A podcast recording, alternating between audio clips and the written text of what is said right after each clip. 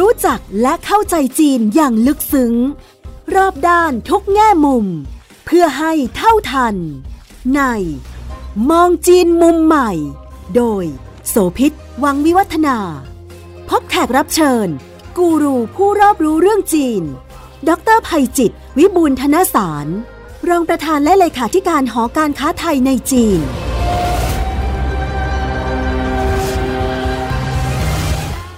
สวัสดีค่ะต้อนรับคุณผู้ฟังทุกท่านมาพบกับมองจีนมุมใหม่นะคะรายการที่จะทำให้คุณได้รู้จักจีนในหลากหลายมิติเพื่อให้เข้าใจและเท่าทันค่ะเพราะว่าจีนมีอิทธิพลและมีบทบาทอย่างมากทั้งในระดับภูมิภาคและมีความสัมพันธ์กับไทยรวมถึงการยกระดับตัวเองเข้ามาสู่เวทีของระหว่างประเทศดังนั้นในความสัมพันธ์ที่เกิดขึ้นจึงไม่อาจหลีกเลี่ยงได้ที่เราจะรู้จักเขารู้จักเราในขณะเดียวกันก็มีความสัมพันธ์ในเชิงมิตรที่น่าจะเอื้อประโยชน์ต่อกันและกันด้วยนะคะมองจีนมุมใหม่วันนี้จะชวนคุณผู้ฟังมาวิเคราะห์ถึงเรื่องที่กำลังเป็นประเด็นร้อนอยู่ในเวลานี้ทั่วโลกกำลังต่อสู้กับสถานการณ์โควิด สิบเก้า และประเด็นที่พูดถึงกันอย่างมากคือเรื่องของวัคซีนรวมทั้งอุปกรณ์ทางการแพทย์อื่นๆเพื่อมาสกัดกันแพร่ระบาดนะคะกรณีนี้เนี่ยก็น่าสนใจเพราะว่าจุดกำเนิดของการเกิดโควิด สิบเก้า ค้นพบก่อนในอู่ฮั่นที่จีนเวลาล่วงเลยมาถึงเกือบสองปีแล้วค่ะในขณะที่ทั่วโลกก็กำลังต้องจัดการกับสถานการณ์นี้นะยังไม่ได้ข้อสรุปสิ่งที่น่าสนใจที่ควรจะต้องมาติดตามกันก็คือว่าในสถานะที่เป็นรองมากๆแล้วก็เป็นผู้ที่ตั้งรับในครั้งแรกตอนที่ระบาดที่อู่ฮั่นนะคะถึงตอนนี้จีนกลับพลิกด้านกลายเป็นผู้พลิกวิกฤตให้เป็นโอกาสเพราะว่าจีนจากเริ่มที่ซวนเซตอนแรกนะคะตอนนี้พอตั้งหลักได้แล้วก็กลายเป็นผู้ที่พัฒนาทั้งอุปกรณ์ทางการแพทย์ทั้งในส่วนของตัววัคซีนแล้วก็อุปกรณ์หลายๆอย่างนอกเหนือจะช่วยดูแลประชากรจีนที่จะควบคุมการระบาดของโควิด สิบเก้า แล้วก็ยังส่งออกไปทั่วโลกด้วยโดยเฉพาะล่าสุดเนี่ยนะคะทางสถานทูตจีนประจำประเทศไทยก็เพิ่งจะประกาศออกมาบอกว่าเมื่อวันที่หกพฤษภาคมที่ผ่านมาเนี่ยวัคซีนซิโนแวคล้านโดสส่งมาถึงกรุงเทพแล้วแล้วก็ตอนนี้ลิสต์รอที่ไทยซื้อไปอีกสามล้านห้าโดสก็กำลังอยู่ระหว่างการกระบวนการดำเนินการด้วยนี่ไม่นับรวมกับการที่ให้วัคซีนฟรีให้อุปกรณ์การแพทย์ฟรีกับหลายประเทศโดยเฉพาะประเทศที่กำลังพัฒนานะคะอะไรที่ทำให้จากผู้ที่ตกเป็นเหยื่อของสถานการณ์อยู่ในสภาพที่เป็นรองเนี่ยพลิกกลับมาแล้วสร้างโอกาสในวิกฤตจนเป็นผู้ส่งออกสินค้าเหล่านี้ได้และไทยเราจะเรียนรู้เรื่องนี้ได้อย่างไรกับกรณีศึกษาที่เกิดขึ้นเราจะคุยกับท่านดร.ไพจิตร วิบูลย์ธนสารรองประธานและเลขาธิการหอการค้าไทยในจีนค่ะสวัสดีค่ะอาจารย์คะสวัสดีครับคุณโสภิตและก็ท่านผู้ฟังทุกท่านครับสถานการณ์ของการพลิกกลับด้านของจีนเนี่ยรับเป็นรุกกับกรณีของโควิด สิบเก้า เนี่ยฉายให้เห็นเนี่ยมันมีขั้นจังหวะแบบไหนบ้างคือถ้าเรามองย้อนกลับไปเนี่ยช่วงเวลาให้ให้ให้เห็นภาพแล้วกันว่าตุดจีนปีที่แล้วเนี่ยคือช่วงเวลาที่จีนเนี่ยตกอยู่ในสภาวะเรียกว่าเริ่มเข้าสู่สถานการณ์วิกฤตโควิด สิบเก้า นะว่าตอนนั้นพอหลังจากนั้นก็เริ่มมีการประกาศล็อกดาวน์ห้ามเดินทางแล้วก็ออกมาตรการต่างๆนะมาหลายระลอกในห่วงเวลานั้นเนี่ยถ้าถ้าเราดูในมิติเศรษฐกิจเนี่ยเราจะเห็นเลยว่าโหจีนประเทศใหญ่ขนาดนั้นเนี่ยจากเดิมที่ทุกอย่างมันมันก้าวเดินไป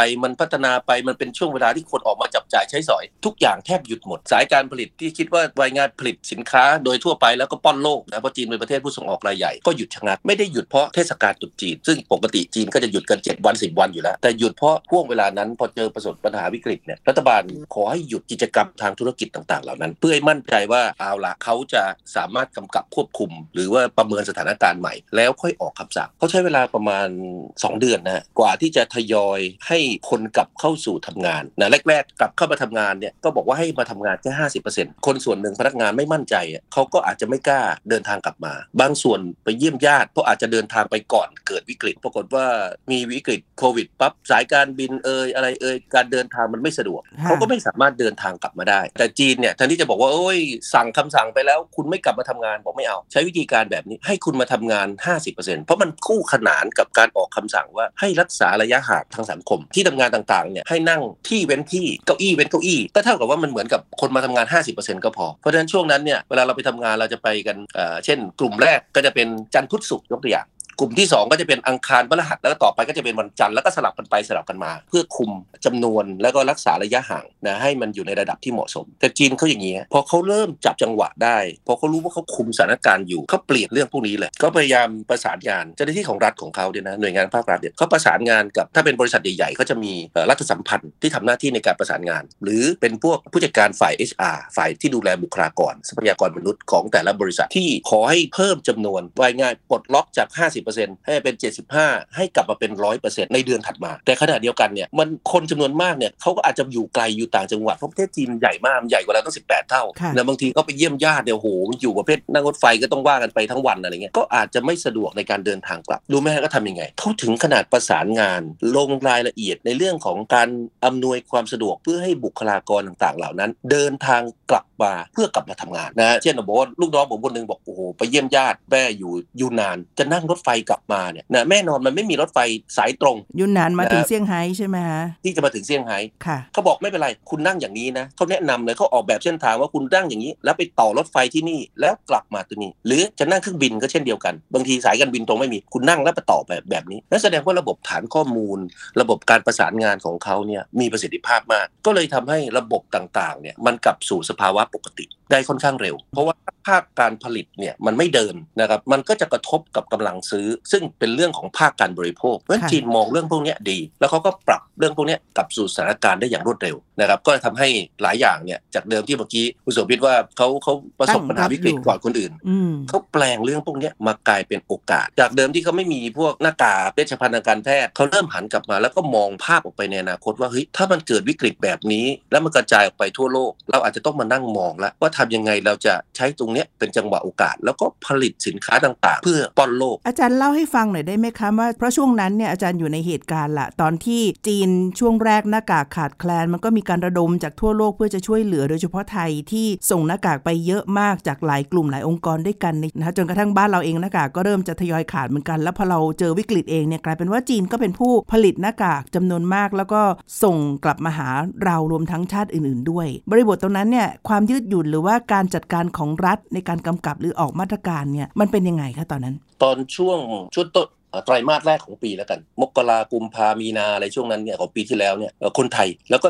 พี่น้องหลายๆประเทศนะจีนพ้นทะเลหลายๆประเทศเห็นสถานการณ์ในเมืองจีนไม่ค่อยดีทุกคนก็อยากช่วยก็รวบรวมเวชภัณฑ์ทางการแพทย์หน้ากากแอลกอฮอล์อะไรต่างๆชุด พี พี อี ที่มีอยู่บริจาคกลับไปที่เมืองจีนแต่พอเวลาผ่านไปเนี่ยกลายเป็นว่าจีนปรับเรื่องพวกนี้เริ่มเพิ่มกำลังการผลิตนะครับแล้วก็หันมาผลิตแล้วก็กลายเป็นช่วยบริจาคอย่างที่ผมทำเนี่ยนะอย่างหอการค้าไทยในจีนเนี่ยแรกๆเราก็ช่วยนะส่งเวชภัณฑ์ทางการแพทย์ไปให้โรงพยาบาลต่างๆแล้วก็สถาบันองค์กรที่เมืองจีนไม่ถึงส่งจากไทยไปใช่ไหมฮะอ่าค่ะค่ะพอสถานการณ์มันพลิกกลับกลับกลายเป็นว่าเราบ้านเราเริ่มกระจายเราต้องไปเอาเวชภัณฑ์ทางการแพทย์จากที่เมืองจีนกลับมาเมืองไทยแต่แน่นอนเมืองจีนเนี่ยเขาก็มีระบบของการควบคุมใครจะเอาไปออกไปเท่าไหร่เดี๋ยวภายในประเทศไม่เพียงพออะไรต่างๆตอนนั้นเราถึงขนาดต้องทำหนังสือถึงถึงทางรัฐบาลนะที่เมืองจีนขอให้เขาเนี่ยสั่งการนะครับให้โรงงานสำคัญสำคัญที่เป็นโรงงานใหญ่ๆนะในการผลิตเวชภัณฑ์ทางการแพทย์เหล่านี้จัดสรรโควต้าเพราะว่าโรงงานเหล่านี้เป็นรัฐวิสาหกิจก็จะจัดสรรโควต้าหน้ากงหน้ากากอะไรต่างๆพวกนี้ให้เราเพราะเราบอกว่าเราเอามาเป็นโครงการความร่วมมือที่จะเอากลับมาช่วยพี่น้องที่คนไทยนะครับเขาก็ให้การสนับสนุนความร่วมมือเป็นอย่างดีเราก็สามารถดึงเอาเวชภัณฑ์ทางการแพทย์เหล่านั้นมาช่วยเหลือพี่น้องคนไทยได้ครับอันนี้อันนี้คือลักษณะที่ที่มันเกิดขึ้นในห่วงเวลานั้นถ้าเราถอดบทเรียนหรือดูกรณีศึกษาเนี่ยเวชภัณฑ์ทางการแพทย์จากกรณีของโควิด สิบเก้า นี่ก็เรื่องนึงนะแต่มันก็มีลักษณะแบบนี้ในสินค้าผลิตภัณฑ์อีกหลายๆตัวที่ทำให้เห็นว่าจีนสามารถจะพลิกวิกฤตแล้วก็สร้างโอกาสจากสิ่งที่เกิดขึ้นได้อย่างกรณีรถไฟความเร็วสูงหรือว่าการผลิตพวกยานยนต์ใหญ่ๆคือตอนแรกเขาไม่ได้เป็นผู้ที่มาอยู่ในธุรกิจหรืออุตสาหกรรมเหล่านี้มาก่อนแต่ว่าเมื่อเจอจังหวะบางอย่างก็เอาสินค้าเอา product มาทดลองแล้วก็หลังจากนั้นก็ศึกษาจนกระทั่งเปลี่ยนสภาพตัวเองเป็นผู้ผลิตและผู้ส่งออกแล้วก็ขายด้วยทีนี้ถ้ากลับมาที่ตัวของกรณีโควิด สิบเก้า เนี่ยค่ะอาจารย์ถ้าวิเคราะห์หรือว่ามาถอดกันดูหน่อยว่าแล้วจีนเขาทำได้ยังไงในการที่จะพลิกสถานการณ์มันมีปัจจัยอะไรบ้างที่ทำให้เขาสามารถจะสร้างโอกาสขึ้นมาจากกรณีของการระบาดโควิด สิบเก้า ได้คะผมคิดว่าอันแรกเลยเนี่ยคือถ้าเรามองจากสถานการณ์เมื่อสักครู่ที่เราคุยกันไปเนี่ยเราจะเห็นเลยว่าเหตุผลอันสำคัญเลยที่ในต่างประเทศ ประสบปัญหาการขาดแคลนเวชภัณฑ์ทางการแพทย์ก็เพราะว่าไอ้ตัวระบบนิเวศของอุตสาหกรรมเหล่านี้มันมันขาดสะบั้นมันขาดวินเพราะว่าหลายๆประเทศเนี่ยไม่ได้มีระบบนิเวศในในอุตสาหกรรมต่างๆเหล่านั้นที่สมบูรณ์นะเราช่วงนั้นเราก็ประสบปัญหาผมจำได้นะเราอยากผลิตหน้ากากเราก็ขาดไอ้ไอ้ผ้านะที่ใช้อาจจะมีองค์ประกอบส่วนอื่นแต่ส่วนนี้เราไม่มีเราก็ยังไม่สามารถผลิตเป็นหน้ากากที่สมบูรณ์ได้นะลักษณะแบบนี้เองนะสะท้อนว่าในทางกับการเมืองจีนเนี่ยการที่เขาสามารถพลิกกลับแล้วมาผลิตสินค้านะได้เป็นเรื่องเป็นราวนะช่วงที่เขาพลิกๆนี่เขาผลิตปีที่แล้วนี่ตกร้อยกว่าล้านชิ้นนะหน้ากากนะต่อต่อวันนะต่อวันครับต่อวันนะร้อยกว่าล้านชิ้นนะร้อยผมจะผิดร้อยสิบหกล้านชิ้นหรือไงเนี่ยเนี่ยลักษณะแบบนี้สะท้อนว่าโอ้แสดงว่าซัพพลายเชนเขาเนี่ยค่อนข้างดีห่วงโซ่อุปทานของเขาที่มีอยู่ค่อนข้างดีอันที่สองก็คือมันมีประสิทธิภาพเขาสามารถเพิ่มกำลังการผลิตนะเดิมที่อาจจะมีอยู่จำกัดขึ้นมาปีที่แล้วเขาเพิ่มขึ้นมาประมาณสิบสองเท่าตัวนะในหมวดเวชภัณฑ์ทางการแพทย์จากเดิมเพราะธรรมดาในสภาวะปกติเนี่ยความต้องการในการใช้มันในจำกัดแต่ว่าพอเกิดวิกฤตปุ๊บเขาเพิ่มประสิทธิภาพเช่นอาจจะเพิ่มโรงตั้งโรงงานเขาก็ตั้งโรงงานได้เร็วในนี้ซ้อนความมีประสิทธิภาพประสิทธิภาพจะสะท้อนสะท้อนแม้กระทั่งสินค้าที่ผลิตออกมาแล้วเนี่ยมันมีความสามารถในการแข่งขันด้านราคาก็เราจำได้ปีที่แล้วเนี่ยสหรัฐกับจีนยังมีปัญหาในเรื่องของเทรดวอร์กันอยู่สินค้าบางส่วนของจีนที่ส่งไปขายในสหรัฐก็โดนอากรนำเข้าสูงขึ้นซึ่งแน่นอนไอ้พวกนี้นะภาระที่เกิดขึ้นก็ไปเกิดกับผู้บริโภคชาวจีนเออชาวชาวสหรัฐแต่ย้อนกลับมาสินค้าจีนก็ยังมีความสามารถในการแข่งขันที่ดีกว่าเพราะว่าประเทศอื่นๆอาจจะห่วงโซ่อุปทานขาดส่วนที่สองต้นทุนการผลิตเขาดีเขาแข่งได้แต่สิ่งที่น่าสนใจคือ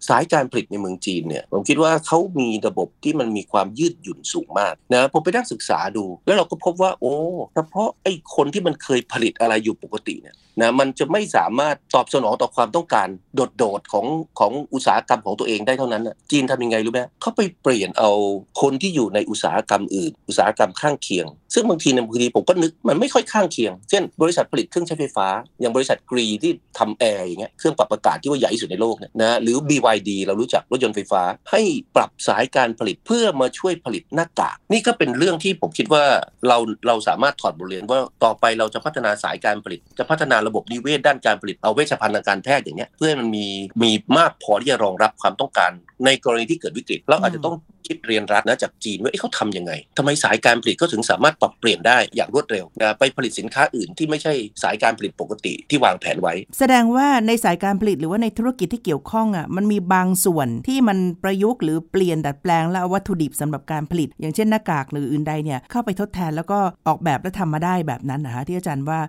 มันจะต้องยืดหยุ่นในเรื่องของกระบวนการผลิตเพื่อเปลี่ยนได้ทันทีในเวลาวิกฤตและต้องการจะปรับรูปแบบใหม่ค่ะใช่ครับเพราะว่าแบบนี้สะท้อนว่าระบบสายการผลิตเขาเนี่ยเหมือนกับว่าเขาปรับเปลี่ยนอะไรบางอย่างแล้วก็สามารถไปผลิตสินค้าใหม่ที่ไม่ได้ถูกออกแบบไว้เดิมได้นะแต่แน่นอนมันอาจจะมีระดับของความจำกัดอยู่ในระดับหนึ่งเพียงแต่ว่าตรงนี้มันสะท้อนเลยว่าโอ้โหมันมีความยืดหยุ่นในมุมมองของคนที่คนที่ต้องการสินค้าเหล่านั้นคือบริษัทก็ได้ประโยชน์แต่ว่าแน่นอนก็ต้องมีการประสานกันระหว่างรัฐกับเอกชนที่มีศักยภาพแล้วก็พอจะทำได้ผู้ประกอบการเนี่ยที่เขาทำในอุตสาหกรรมเดิมเนี่ยเขาก็รู้ว่าในธุรกิจเดิมของเขาเนี่ยเผลอๆออเดอร์ก็จะตกลงดิฉันพยายามจะไล่ทวนจากที่อาจารย์ได้เล่าให้ฟังแล้วก็ถอดรหัสเนี่ยนะคะมีเรื่องของตัวการสร้างระบบนิเวศการผลิตที่จะต้องเอื้อเฟื้อก่อนเพื่อให้มันมีความพร้อมที่จะเปลี่ยนสายการผลิตต่างๆได้ทันทีผู้ผลิตก็จะต้องมีการประสานงานระหว่างรัฐกับเอกชนเรียกว่าใกล้ชิดเพื่อทำให้เห็นว่าจะปรับแผนแบบไหนได้บ้างและที่สำคัญคือบริษัทต่างๆนั้นจะต้องมีความสามารถหรือมีศักยภาพมีประสิทธิภาพในการผลิตได้เพื่อที่จะได้รองรับกับความต้องการที่มีมากได้เพียงพอปัจจัยอะไรอีกไหมคะอาจารย์ที่ทำให้จีนเนี่ยสามารถจะพลิกวิกฤตเป็นโอกาสได้อย่างรวดเร็วผมคิดว่าหัวใจสำคัญเนี่ยของเขาเนี่ยมาจากบทบาทภาครัฐคือรัฐเขาเป็นหลักที่ดีเขาชี้นำเขาเขาว่าง่ายเขาเห็นข้อมูลเห็นระบบแล้วก็สั่งการให้ธุรกิจเอกชนก็ดีหรือแม้กระทั่งภาคประชาชนก็ดีมาให้ความร่วมมือนะนอกเหนือจากมิติภาครัฐที่เป็นแกนหลักที่ดีแล้วเนี่ยมันเกิดขึ้นจากความร่วมมือของมิติภาคเอกชนและภาคประชาชนที่เขาเข้ามามีส่วนร่วมด้วยเพราะว่าถ้าเรานึกถึงอย่างบ้านเราเนี่ยนะเราเราจะมีสภาวะอะไรบางอย่างที่บางทีเราจะรู้สึกว่าที่มันมันกลับกันเลยรัฐบาลเราพูดไปทางนึงบางทีเราจะเห็นเอกชนไม่เห็นด้วยหรือบางทีอาจจะบางส่วนไม่ให้ความร่วมมือหรืออาจจะเห็นภาคประชาชนไม่อยู่ในกรอบหรือในวินัยอย่างนี้อยู่เรื่อยๆแต่เมืองจีนเรื่องแบบนี้หายากมากมันก็ทำให้ประสิทธิภาพการทำงานต่างๆของของของจีนเขาเนี่ยหรือการแก้ไขปัญหาในกรณีของโควิดเนี่ยมันลุล่วง ได้อย่างรวดเร็วกรณีนี้เนี่ยต้องพูดว่าเป็นเงื่อนไขที่จีนทำได้ภายใต้ระบบของความเป็นพรรคคอมมิวนิสต์ที่สั่งทุกหน่วยงานได้โดยไม่มีสิทธิต่อรองในด้านวิกฤตในกรณีวิกฤตมันก็เลยกลายเป็น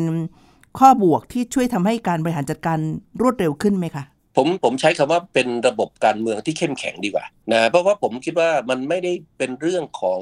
ระบอบนะการปกครองเพียงอย่างเดียวนะเพราะเราก็เห็นหลายๆประเทศที่อาจจะเป็นระบบสังคมนิยมเหมือนกันรันโดยพรรคคอมมิวนิสต์เหมือนกันแต่เขาอาจจะไม่มีประสิทธิภาพไม่มีประสิทธิผลในการบริหารจัดการได้ดีแบบนี้ค่ะนะแต่ในเมืองจีนเนี่ยผมคิดว่าเป็นเป็นกรณีพิเศษองค์คาพยพทั้งหมดทั้งรัฐเอกชนและภาคประชาชนเนี่ยมันขยับไปในทิศทางเดียวกันอย่างมีประสิทธิภาพซึ่งก็สะท้อนว่าโอ้ประเทศเขาใหญ่ขนาดนี้ธุรกิจเขาเยอะขนาดนี้คนเขาแยะขนาดนี้เขายังเคลื่อนตัวได้เร็วมากแสดงว่าระบบของเขาเนี่ยดีทีนี้นอกเหนือจากเวชภัณฑ์ทางการแพทย์ตัวหนึ่งที่กำลังจับจ้องมองทั้งโลกก็คือว่าวัคซีนมีตัวที่จีนกำลังพัฒนาเรียกว่ามีจำนวนเยอะกว่าที่ได้กำลังจะเตรียมขึ้นทะเบียนแล้วก็ส่งออกไปทั่วโลกแล้วเนี่ยนะคะแต่กรณีที่น่าสนใจก็คือจากม้ามืดที่ไม่เคยอยู่ในสายการผลิตในอุตสาหกรรมในกลุ่มเหล่านี้เนี่ยจีนกำลังมีความพยายามจะไปขึ้นทะเบียนกับทางองค์การอนามัยโลกเพื่อได้รับการรับรองเรียกว่ายกระดับการผลิตวัคซีนขึ้นมาอยู่ทัดเทียมนานาชาติแล้วก็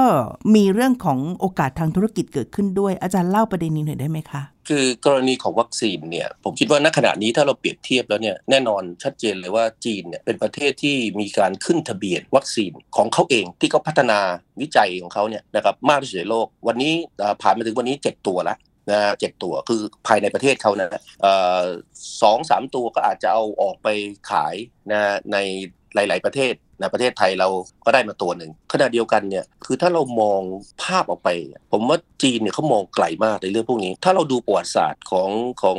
การก่อตั้งองค์การอนามัยโลกแล้วกัน ดับเบิลยู เอช โอ ที่เราพูดกันเนี่ยไม่เคยมีวัคซีนของจีนได้ได้เป็นลิสต์อยู่ในรายการทะเบียนวัคซีนนะที่ใช้ฉุกเฉินอันนี้ใช้ฉุกเฉินนะอันนี้คือในฉุกเฉินนะไม่มีเลยนะในประวัติศาสตร์โลกไม่เคยมีแต่ผมคิดว่าเนี่ยปีนี้จะเป็นครั้งแรกในประวัติศาสตร์เดี๋ยวอีกไม่กี่วันข้างหน้าผมคิดว่าน่าจะมีสัญญาณที่ดีออกมาเพราะว่าองค์การอนามัยโลกตอนนี้เนี่ยรับเอา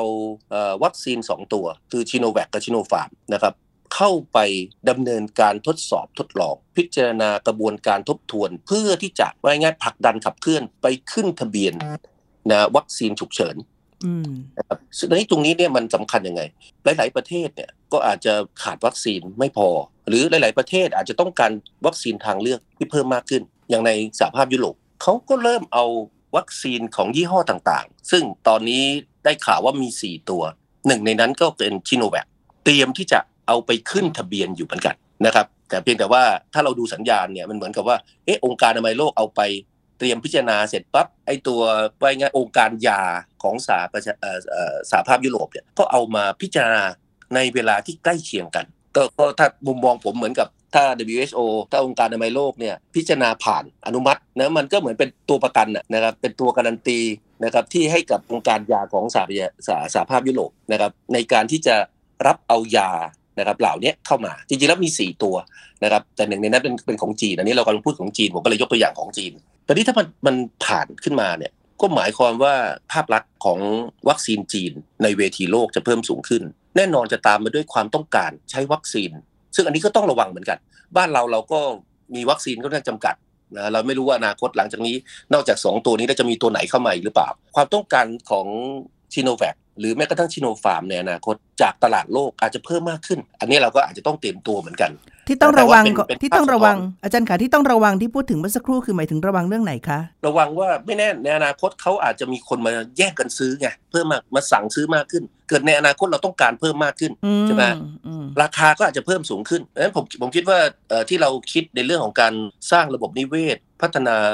พวกเวชภัณฑ์ทางการแพทย์อุตสาหกรรมเหล่านี้ในประเทศของเราเองในระดับหนึ่งผมว่าก็เป็นทิศทางที่น่าสนใจมากวันก่อนเห็นผู้แทนของกระทรวงสาธารณสุขพูดพูดเรื่องนี้ผมเนี่ยนึกดีใจนะครับว่าในบางอุตสาหกรรมเนี่ยเราอาจจะไม่ต้องมีของเราเองแต่ในบางอุตสาหกรรมซึ่งมันเป็นเรื่องของโรคภัยไข้เจ็บมีอะไรที่จะกระทบกับภาคประชาชน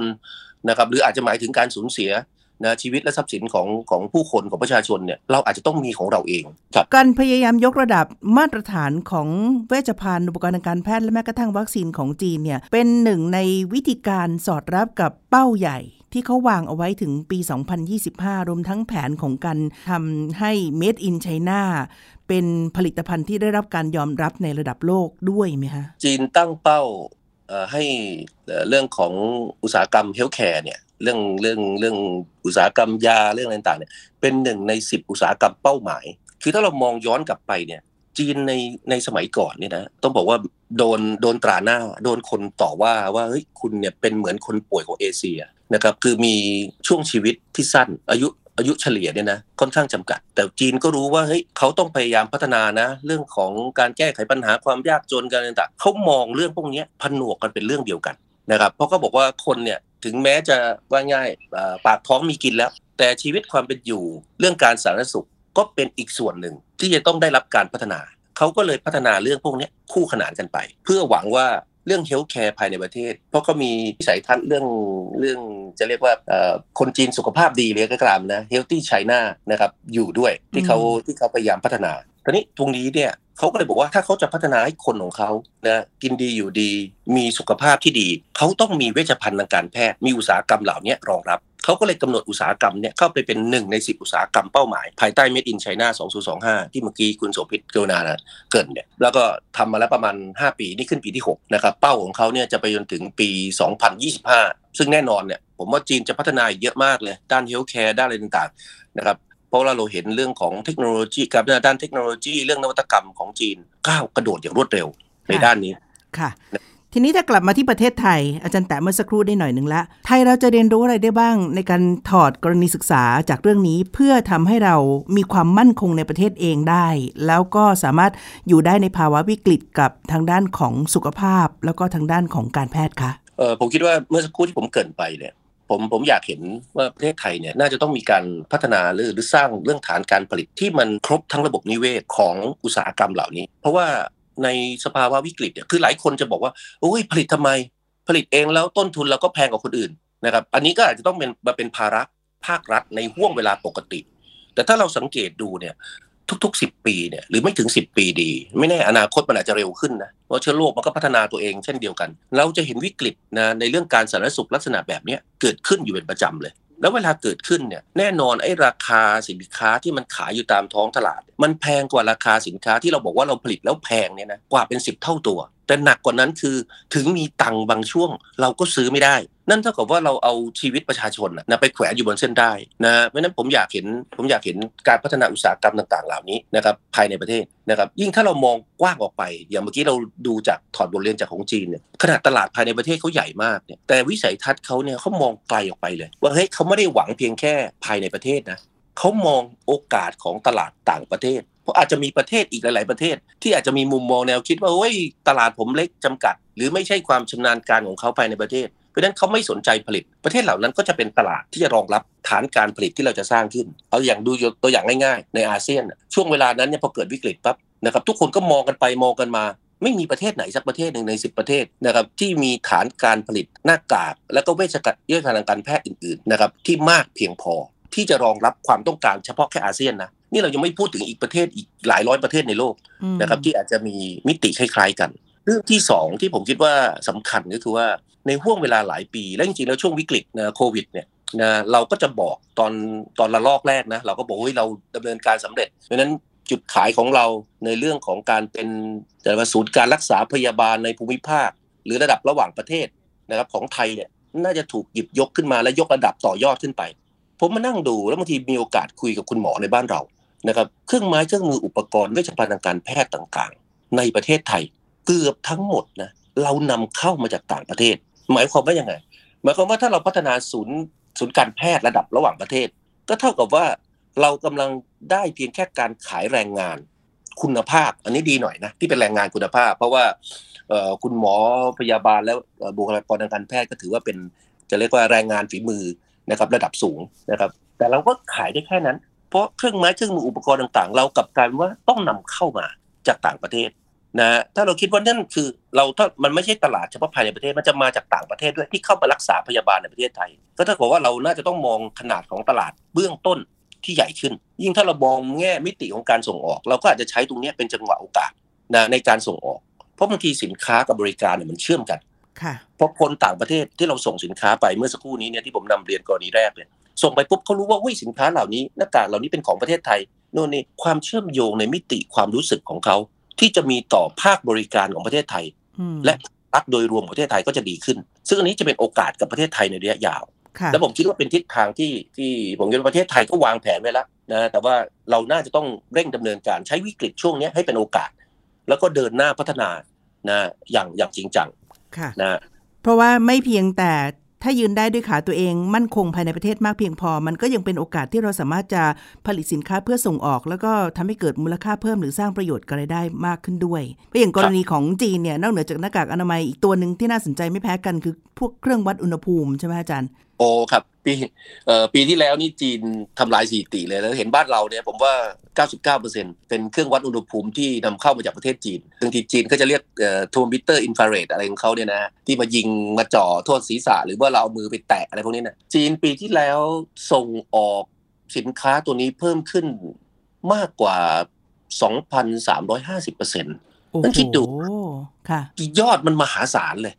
นะครับคือคือจากเดิมที่แทบไม่ส่งออกปีที่แล้วส่งออกเป็นพันๆล้านอย่างเงี้ยล้านล้านเหรียญสหรัฐนะนี่ก็สะท้อนว่าโอ้โหนี่มันเป็นโอกาสมากเลยนี่เราก็น่าจะต้องแปลงเรื่องพวกเนี้ยนะมาเป็นถอดบทเรียนเสร็จแล้วมาคิดว่าเอองั้นเราจะน่าจะต้องคิดวางแผนเพราะว่าเทคโนโลยีในการพัฒนาเรื่องเหล่านี้เนี่ยนะครับสินค้าเหล่านี้เนี่ยสำหรับประเทศไทยนะผมมองว่าไม่ได้ไม่ได้โอ้โหหลุดโลกไม่ได้ว่าโอ้โหล้ำสมัยจนกระทั่งประเทศไทยทำไม่ได้เราสามารถผลิตได้แล้วเราก็มีภาพลักษณ์ในเรื่องมิติเชิงคุณภาพที่ค่อนข้างดีนะทั้งการเชื่อมโยงเหมือนกับใครกินอาหารไทยก็จะเชื่อมโยงเฮ้ยเราเป็นครัวของโลกขณะนี้เรากำลังจะเป็นศูนย์กลางเรื่องการรักษาพยาบาลเพราะฉะนั้นไอ้พวกอย่างเนี้ยมันจะมีความเชื่อมต่อกันค่ะเราจะต้องใช้มาเป็นโอกาสในวิกฤตที่เกิดขึ้นได้เช่นเดียวกันนะคะนี่ก็เป็นมองจีนมุมใหม่ทางไทย พี บี เอส Podcast ที่เรามาถอดรหัสจากเรื่องของการพลิกวิกฤตเป็นโอกาสของจีนในกรณีโควิด สิบเก้า ท่านดร.ไพจิตร วิบูลย์ธนสารรองประธานและเลขาธิการหอการค้าไทยในจีนค่ะเป็นผู้ที่มาวิเคราะห์ให้เราฟังกันในวันนี้นะคะวันนี้อาจารย์และดิฉันโสภิตก็ลาคุณผู้ฟังไปก่อนนะคะสวัสดีค่ะสวัสดีครับ